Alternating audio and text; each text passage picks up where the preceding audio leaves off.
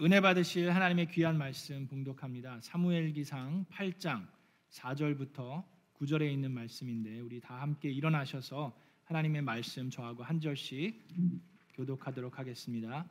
사무엘기상 8장 4절부터 9절에 있는 말씀입니다. 그래서 이스라엘의 모든 장로가 모여서 라마로 사무엘을 찾아갔다. 사무엘에게 말하였다. 보십시오. 어른께서는 늙으셨고 아드님들은 어른께서 걸어오신 그 길을 따라 살지 않습니다. 그러므로 이제 모든 이방 나라들처럼 우리에게 왕을 세워 주셔서 왕이 우리를 다스리게 하여 주십시오. 그러나 사무엘은 왕을 세워 다스리게 해달라는 장로들의 말에 마음이 상하여 주님께 기도를 드렸더니 주님께서 사무엘에게 말씀하셨다. 백성이 너에게 한 말을 다 들어주어라. 그들이 너를 버린 것이 아니라 나를 버려서 자기들의 왕이 되지 못하게 한 것이다. 그들은 내가 이집트에서 데리고 올라온 날부터 오늘까지 하는 일마다 그렇게 하여 나를 버리고 다른 신들을 섬기더니 너에게도 그렇게 하고 있다. 그러니 너는 이제 그들의 말을 들어주되 엄히 경고하여 그들을 다스릴 왕의 권한이 어떠한 것인지를 알려 주어라. 아멘. 이것은 하나님의 말씀입니다. 자, 우리 앉으시기 전에 주변에 있는 분과 인사하겠습니다. 잘 오셨습니다. 반갑습니다. 하늘 복 많이 받으세요. 네, 하나님의 미라클이 됩시다. 아멘. 할렐루야. 자, 여러분, 이 말씀은 하나님의 절대 진리입니다. 그냥 진리가 이 안에 여기저기 숨겨 있는 것이 아니라 이 말씀 자체가 전체가 다 절대적인 진리의 말씀인 줄로 믿습니다. 아멘. 자, 하나님의 이 말씀은 살아 있고 힘이 있어서 인간들의 영과 혼을 쪼갤 수 있는 능력이 있는 줄로 믿습니다.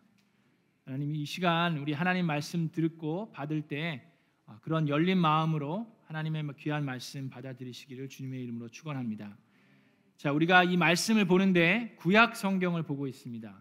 자, 구약 성경에 있을 말씀을 보면서 이스라엘의 역사를 지금 저희들이 공부하고 있는데 그 수천 년 전에 있었던 이스라엘의 역사를 공부하는 이유는 그 이스라엘의 역사를 통해서 하나님께서 오늘을 살고 있는 저와 여러분에게 주시고자 하는 메시지가 분명히 있기 때문입니다. 자, 아멘. 자, 그래서 오늘은 이스라엘의 처음으로 세워지는 왕들을 보게 됩니다. 지금까지 이제 사무엘을 봤어요. 사무엘 왕을 세우기 위해서 왕에게 기름 부을 수 있는 예언자가 필요했습니다. 그래서 사무엘이 어떻게 태어났고 어떻게 세워졌는지를 봤고 오늘부터 이제 앞으로 3개월 동안은 이스라엘의 세 명의 그 귀한 왕들의 모습을 보게 될 것입니다. 첫 번째 왕이 누구죠? 사울 왕이고 두 번째가 다윗 왕이고 그 다음에 솔로몬 왕입니다. 이런 왕들의 모습을 보면서 왕 중의 왕이신 예수 그리스도 하나님이 어, 하나님이신 우리 예수 그리스도 왕을 우리가 제대로 알고 어, 바라볼 수 있게 되기를 주님의 이름으로 축원합니다. 자, 1절을 보겠습니다. 8장 1절에 보니까 사무엘이 어떻게 됐어요? 늙었어요. 그리고 자기의 아들들을 이스라엘의 사사로 세웠습니다. 사무엘의 아들들을 사사로 세웠는데 자, 2절에는 그들의 이름이 나오고요. 3절을 봅니다. 3절에 보니까 그러나 그 아들들은 아버지의 길을 따라 살지 않고 돈벌이에만 정신이 팔려서 뇌물을 바꿔서 치우치게 재판을 하였다라고 나옵니다. 자, 사무엘이 누굽니까?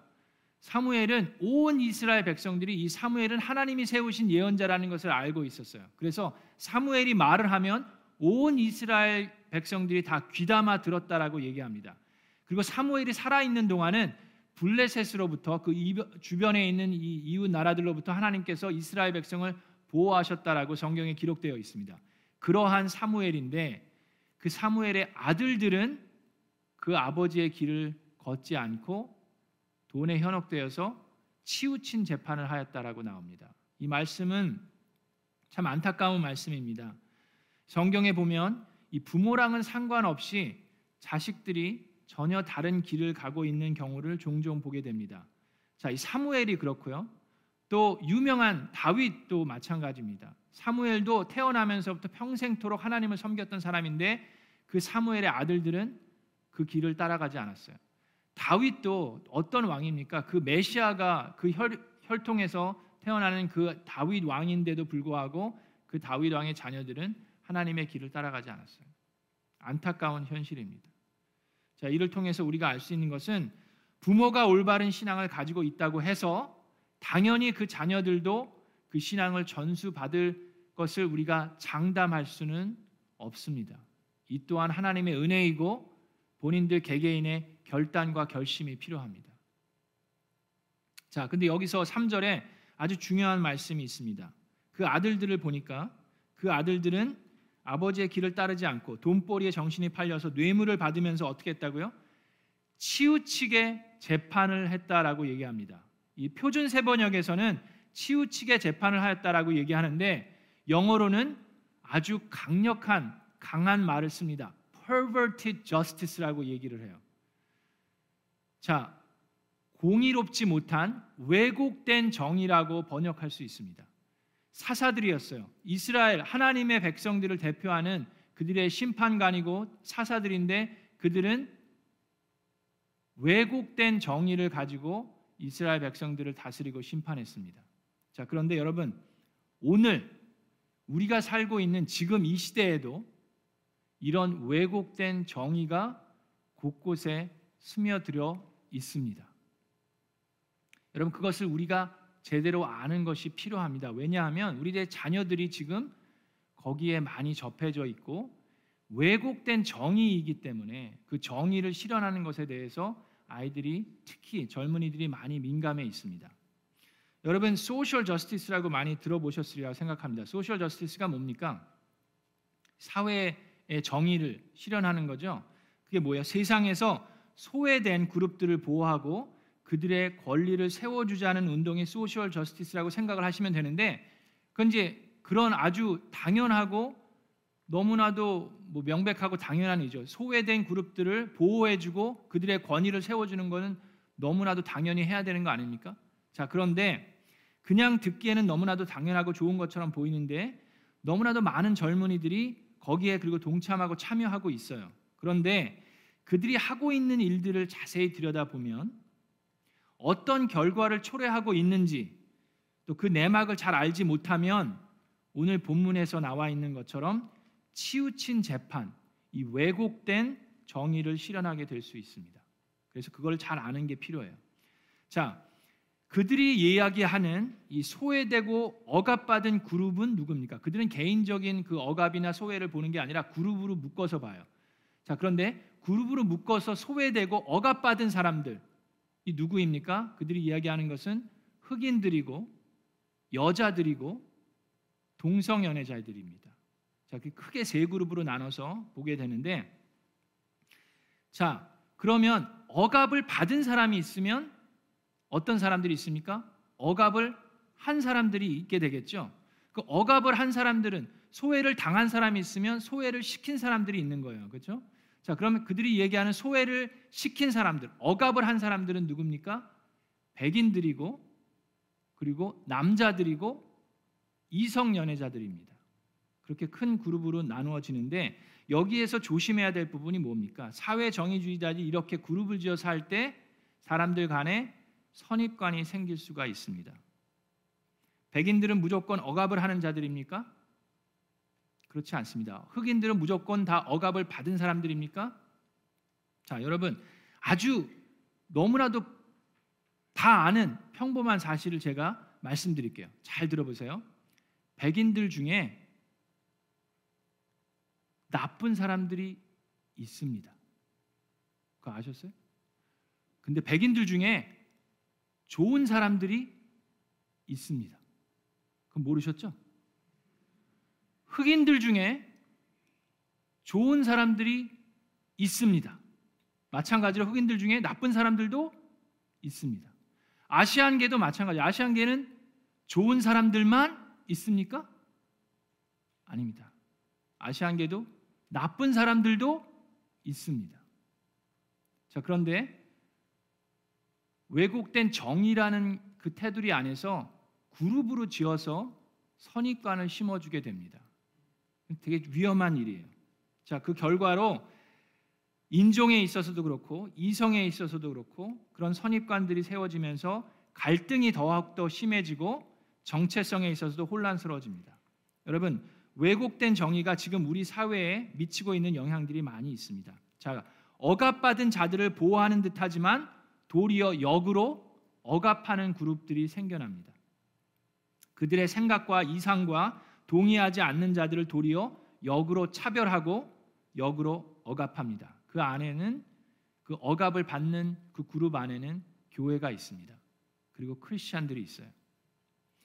자, 평등성을 평등을 강조하는 듯하지만 자세히 보면 형평성만을 강조합니다. 자, 이게 무슨 말인지 잘 들으셔야 돼요.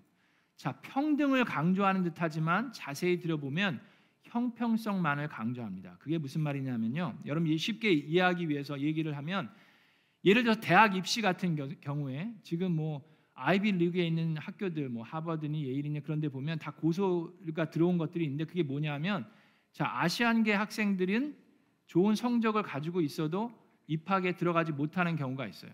근데 다른 인종을 가지고 있는 사람들은 그 성적이 못 미쳐도 그 인종이라는 그 평등성 때문에 어, 그들은 입학이 허가되는 경우가 있습니다. 자, 이런 것들이 좋은 예인데요. 자, 여러분 생각해 보세요. 평등이 뭡니까? 평등은 그 사람의 인종이랑 상관이 없어요. 그 어떤 인종이든지 어떤 배경을 갖고 있든지 부유하건 가난하건 상관없이 실력이 되면 들어오는 게 평등이에요. 그런데 그 형평성 때문에 그 실력이나 그런 것들은 보지 않고 그들의 한 부분만을 보고 그들을 받아들입니다. 여러분 얼마 전에 미국 대법원의 어, 재판관이 그 선출될 때도 마찬가지였어요. 나라에서 뽑은 거는 흑인 여자를 뽑아야만 했습니다. 그것이 형평성이에요. 형평성. 근데 들여다 보면 실력이 있어도 그는 흑인 여자가 아니었기 때문에 될 수가 없는 거예요. 자, 그거는 평등을 강조하지만 그 평등을 강조하는 듯 하면서 형평성만을 강조하기 때문에 결과적으로는 불평등한 것을 실현하게 되는 모습이 지금 이 사회에서 일어나고 있습니다. 자, 여러 가지 일들이 일어나고 있어요. 정의를 강조하는 것 같지만 진리를 왜곡하는 사실들이 일어나고 있습니다. 모든 종교들은 그들의 권리가 있다라고 주장을 하는데 기독교는 독선주기적이기 때문에 그들을 우리를 비난합니다. 자, 그렇기 때문에 이 소셜 저스티스 무브먼트를 잘 들여다보면 그룹으로 인해서 선입관을 심어주고 거기에 대한 역차별들이 평등을 주장하지만 결과적으로는 불평등한 것들이 이곳 저곳에서 일어나고 있어요. 그 마인들이 우리 젊은이들 마음속에 많이들 심어져 가고 있습니다. 자, 그것을 우리가 아는 것이 필요해요. 우리 시대에도 지금 이런 일들이 일어나고 있고 지금 이 사사 시대에도 주변에 있는 우상을 숭배하는 사람들의 영향을 받으면서 이스라엘 백성들에게도 그러한 치우친 재판, 왜곡된 정의가 사사인 사무엘의 아들들을 통해서 일어나고 있습니다. 지금 이 시대에 교회 안에서도 이런 왜곡된 정의들이 곳곳에서 일어나고 있어요. 안타까운 설문조사가 있습니다. 그, 그 조사에 보면 지금 크리스찬 미국에 있는 크리스찬들 안에서도 이 성경을 절대 진리로 믿고 있는 크리스찬들은 6%밖에 안 된다는 조사가 있어요. 그 놀라 너무 놀랐어요. 6% 60%가 아니라 6%래요. 교회 목회자들 가운데서도 성경 말씀을 절대 진리로 믿는 목회자들이 3분의 1밖에 안 된다는 얘기가 있어요. 여러분 안 놀라시네요? 저는 안 놀라시는 여러분들이 놀라워요. 다 알고 계셨어요? 와 세상에 이런 일이 안 놀라시네. 어, 저는 너무 놀랐는데 그런 일들이 지금 너무나도 비일비재하게 깔려 있습니다. 근데 오늘 본문 말씀이 이 시대에도 그것이 너무나도 자연스럽게 깔려 있었어요. 자, 그래서 그런 상황에서 이스라엘의 장로들이 모였습니다. 그들이 모여서 사무엘을 찾아가서 얘기하는데 어떤 얘기를 하는지 들어보세요. 5절에 보십시오. 사무엘에게 얘기합니다. 어른께서는 늙으셨고 아드님들은 어른께서 걸어오신 그 길을 따라 살지 않습니다. 그러므로 이제 모든 이방 나라들처럼 우리에게 왕을 세워 주셔서 왕이 우리를 다스리게 하여 주십시오. 자, 이 이야기를 듣는 사무엘의 마음은 어땠을까요? 여러분 누가 여러분한테 와서 어유 오늘 정말 늙어 보이시네요. 그런 얘기하면 기분이 어떨까요? 사무엘이 어떤 사람입니까? 태어나면서부터 평생토록 이스라엘 백성을 대표해서 하나님을 섬긴 사람이에요. 근데 그 사람한테 와서 아 사무엘 당신 좀 나이도 너무 드셨고 아드님들은 제대로 살지도 않으니 그런 얘기를 하는 장로들의 모습을 그 모습을 그 이야기를 듣는 사무엘의 마음이 어땠을까요? 마음이 상했겠죠. 마음이 상했다고 말씀에 나와 있어요. 얼마나 힘들었겠어요. 자, 근데 그 말을 듣고 사무엘의 반응을 보면 이 사무엘의 성숙함과 신실한 모습을 우리가 볼 수가 있습니다.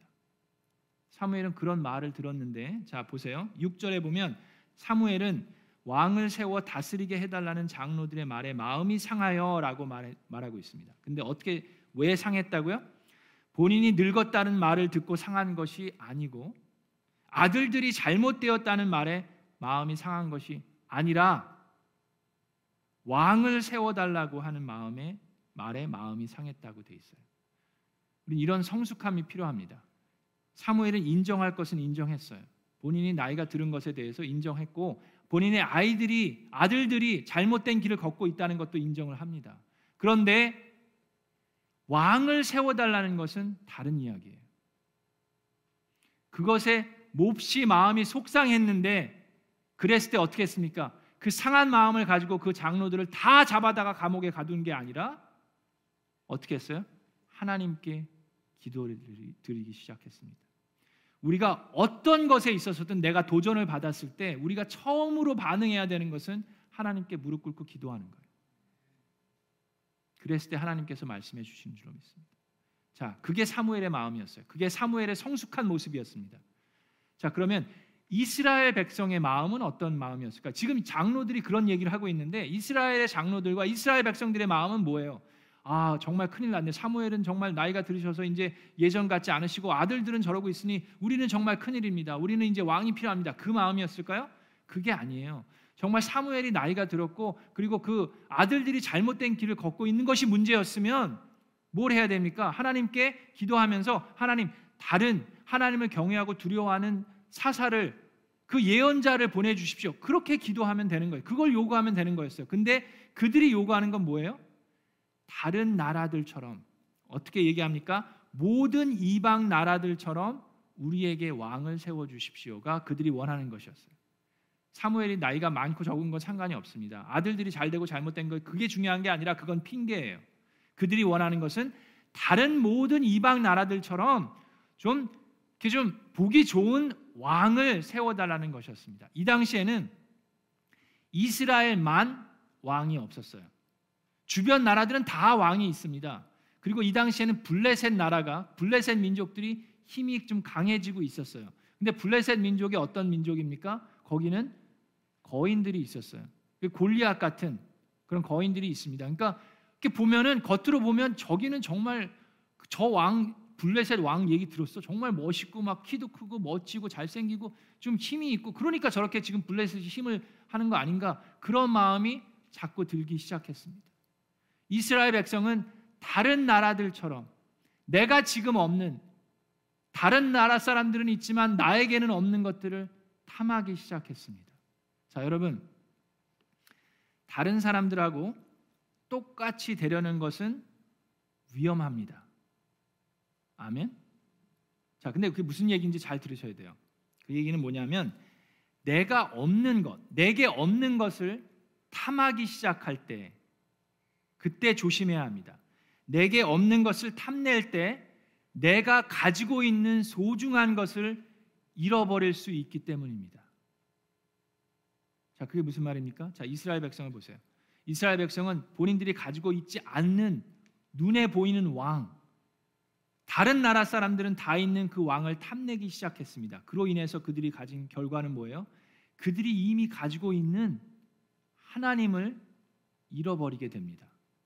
가장 소중했던 하나님을 잃어버렸어요. 자, 저와 여러분을 한번 들여다봅니다. 저와 여러분은 지금 내가 탐내고 있는 것이 무엇입니까? 남은 가지고 있는데 나에게는 없는 것. 근데 그것이 탐나는 것이 있습니까? 자, 이것도 잘 들으셔야 돼요. 오해하지 마시고 들으셔야 됩니다. 그것은 뭐 돈일 수도 있어요. 다른 사람들은 부유한데 나는 좀 부유하지 못해. 그게 좀 속상해요. 그래서 돈이 많았으면 좋겠어요. 충분히 그런 마음이 있을 수 있죠. 또 탐내는 게 뭡니까? 좀, 좀 번듯한 직장이 좀 있었으면 좋겠어요. 커리어가 좀 화, 화려한 커리어를 가졌으면 좋겠어요. 그런 것을 탐낼 수 있습니다. 또 어떤 것이 있습니까?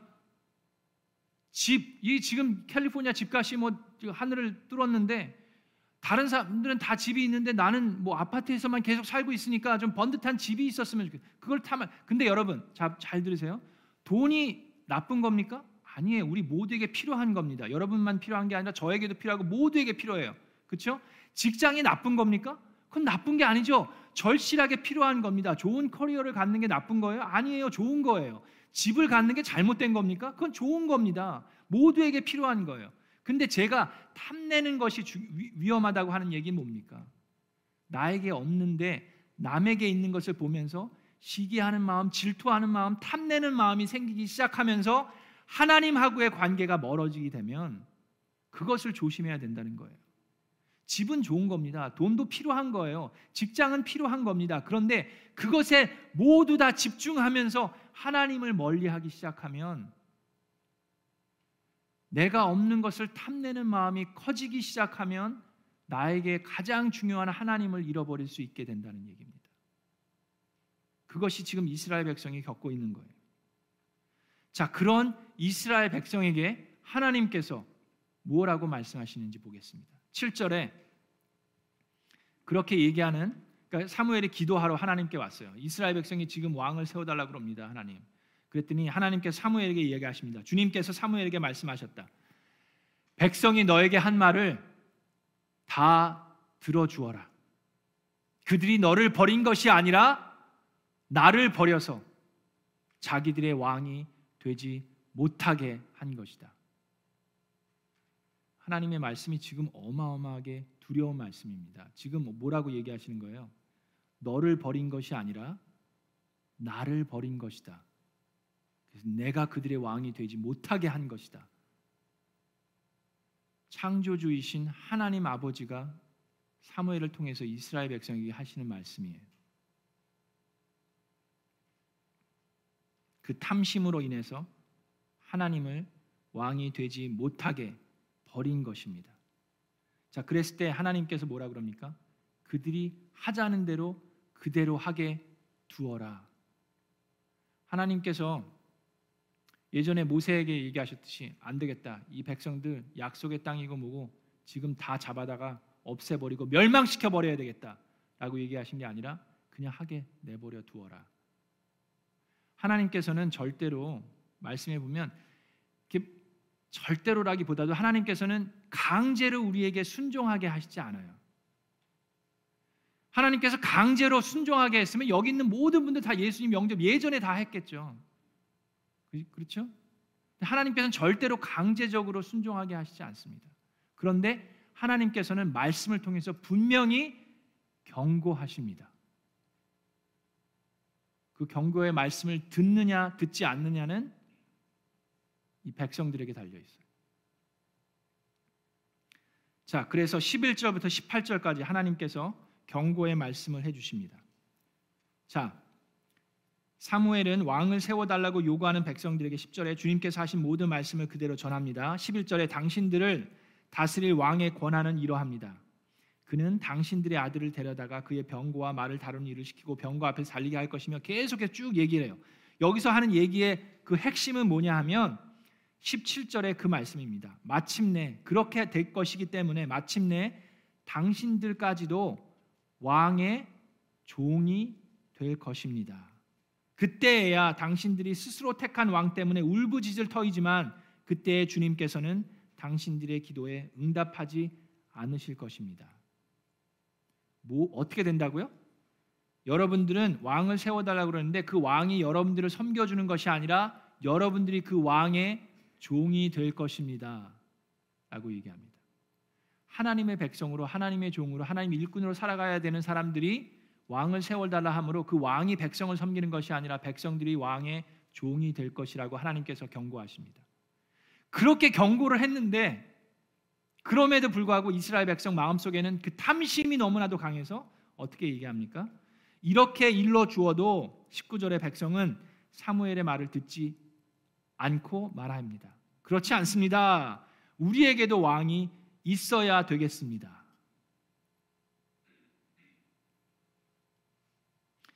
여러분 이런 이스라엘 백성의 마음을 하나님께서는 이미 예전에 다 알고 계셨어요.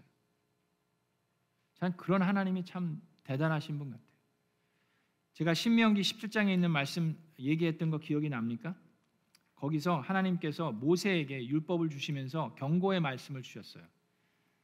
신명기 17장에 어, 있는 말씀 잠깐 보겠습니다. 제가 읽어 드릴게요. 신명기 17장 14절에 보면 주, 장, 주 당신들의 하나님이 주시는 그 땅에 들어가서 그 땅을 차지하고 살 때에 주위의 다른 모든 민족 같이 당신들도 왕을 세우고 싶다는 마음, 생각이 들거든.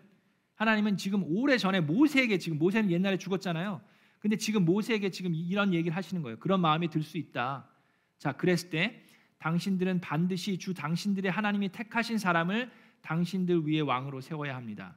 당신들은 결의 가운데서 한 사람을 왕으로 세우고 같은 결의가 아닌 외국 사람을 당신들의 왕으로 세워서는 안 됩니다. 라고 얘기해요. 자, 근데 그 왕이라 해도 왕에게 지침 사항을 주십니다. 첫 번째는 군마를 많이 가지려고 해서는 안 되며 군마를 많이 얻으려고 그 백성을 이집트로 보내서도 안 됩니다. 이는 주님께서 당신은 다시는 당신들이 그 길로 되돌아가지 못한다고 말씀하셨기 때문입니다. 자, 첫 번째 왕에게 주는 지침이 뭐예요? 군마를 많이 가지려고 하지 말라는 얘기예요. 군마는 뭔 얘기입니까?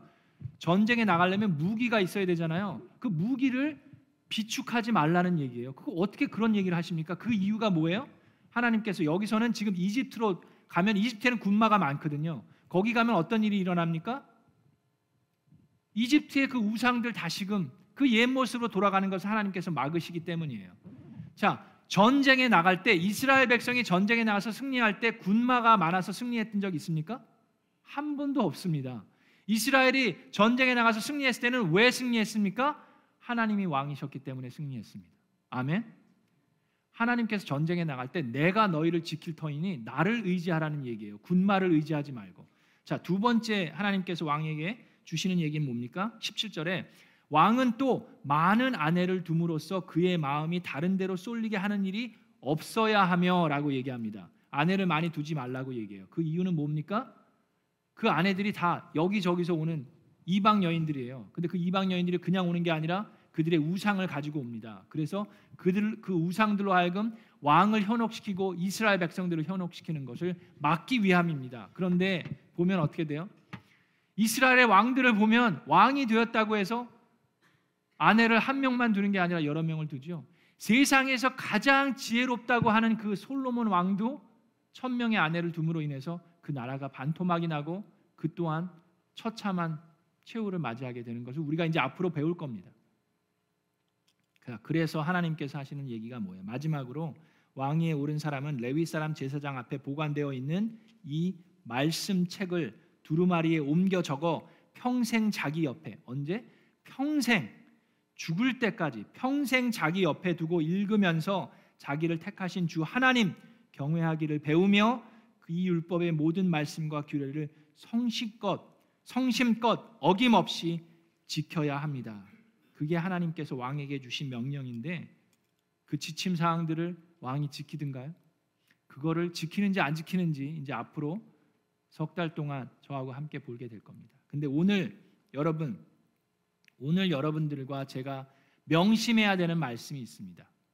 자, 이 말씀은 바로 마지막에 사무엘상 8장 마지막 부분에 제가 읽은 것처럼 마침내 당신들은 당신들이 세운 그 왕의 종이 될 것입니다. 라는 얘기입니다.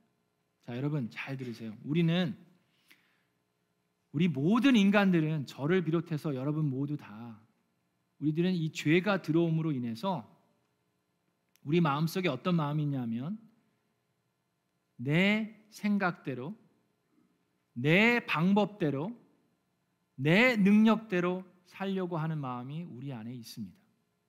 인정하십니까? 다 있어요. 내 생각대로, 내 방법대로, 내 능력대로 살려고 하면 우리는 우리 스스로의 노예로 살아갈 수밖에 없습니다. 우리는 하나님의 백성이므로, 하나님의 자녀이므로, 하나님의 생각대로, 하나님의 방법대로, 하나님의 능력으로 살아가시는 천국의 백성 되기를 주님의 이름으로 축원합니다. 정의도 마찬가지입니다. 하나님이 없는 정의는 왜곡된 정의입니다. 아무리 평등을 주장한다고 해도 하나님이 없는 정의는 결과적으로 불평등을 갖고 오게 됩니다. 그것이 지금 이 시대에 일어나고 있습니다. 그런데 하나님께서는 때로 우리들로 하여금 그렇게 하도록 내버려 두십니다. 여러분 자녀들을 키우다 보면 어느 정도 그 아이들이 커지면 본인이 하고 싶어 합니다. 그럴 때가 있죠. 저는 지금 이제 내일 모레면 나이가 50인데 아직도 짱구라는 과자를 좋아합니다. 여러분 짱구 아세요? 괜히 또 이분 저분 짱구 사다가 갖고 오지 마시고 예, 짱구 많이 있어요 사무실에. 예. 이 짱구 과자가 저는 지금도 이렇게 맛있는데 이 짱구 과자가 이게 큰 게 이 뭐 어느 마트에 가도 파는데 그걸 이렇게 뜯는 게 그게 그렇게 쉽 어, 얼마나 한국 사람들이 이걸 잘 해놨으면 이걸 뜯는 게 그렇게 쉽지가 않아요. 근데 어린 아이들이 그 뭐 제 아들은 이제 좀 커서 그렇지만 좀 어렸을 때 보면 그런 걸 보면은 어떻게 하고 싶어 하는가요? 본인이 뜯고 싶어 합니다. 근데 본인이 뜯는데 이게 잘 안 뜯어져요. 그럼 어떻게 합니까? 본인의 생각대로, 본인의 방법대로, 본인의 능력대로 그걸 뜯으려고 합니다. 자, 아빠한테 그냥 뜯어줘 그러면 되는데 본인이 하고 싶어요. 그래서 그걸 뜯으려고 본인의 생각대로, 본인의 방법대로, 본인의 능력으로 하려고 그러는데 안 돼요, 잘. 그럼 어떻게 합니까? 막 화가 나요. 그러면 막 이제 막 이거를 막 이렇게 해도 해보고 저렇게도 해보고 결국 막 안간힘을 쓰다가 이거를 이렇게 했을 때 어떻게 되든가요? 그 아까운 짱구가 그 거의 반대기가 그냥 땅바닥에 아 주여 그 아까운 짱구가 바닥에 내버려지는 그래서 결국에는 그 플루토가 막그 강아지가 그냥 강아지 밥이 될 수도 있는 그런 상황들이 일어날 수 있어요. 근데 여러분 그런 어린아이들 같은 모습이 지금 우리 가운데 우리 사회에 있습니다. 우리의 생각대로 우리의 방법대로 우리의 능력대로 정의라는 것을 만들어 보겠다고 하는 사람들이 있는데 여러분 하나님 없이 정의는 존재하지 않습니다. 본인들이 생각하는 진리를 강조하기 위해서 노력하다 보면 우리에게 소중한 절대 진리를 놓쳐버릴 수 있습니다. 근데 참 감사한 게 있어요.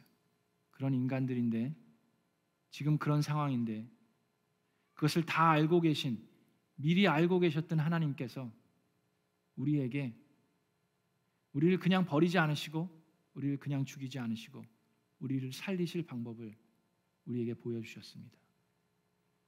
우리가 세우려고 하는 그 왕들을 뻔히 아시는 하나님께서 하나님이 직접 왕 중의 왕을 보내셨어요. 그리고 그분이 우리의 모든 이런 연약한 것들을 다 짊어지시고 십자가를 지셨습니다. 그 왕 중의 왕이신 예수 그리스도를 알아가고 그분을 왕으로 세우시는 여러분들 되기를 주님의 이름으로 축원합니다. 그분이 왕 중의 왕이십니다. 우리에게 필요한 것은 예수 그리스도입니다. 그 절대 진리를 여러분 들으실 수 있는 귀가 열리시기를 바랍니다. 세상을 바라보시고 말씀을 보면 하나님께서 여러분에게 그 영적인 눈을 띄워 주시고 그 영적인 귀를 열려 주시기를 주님의 이름으로 축원합니다.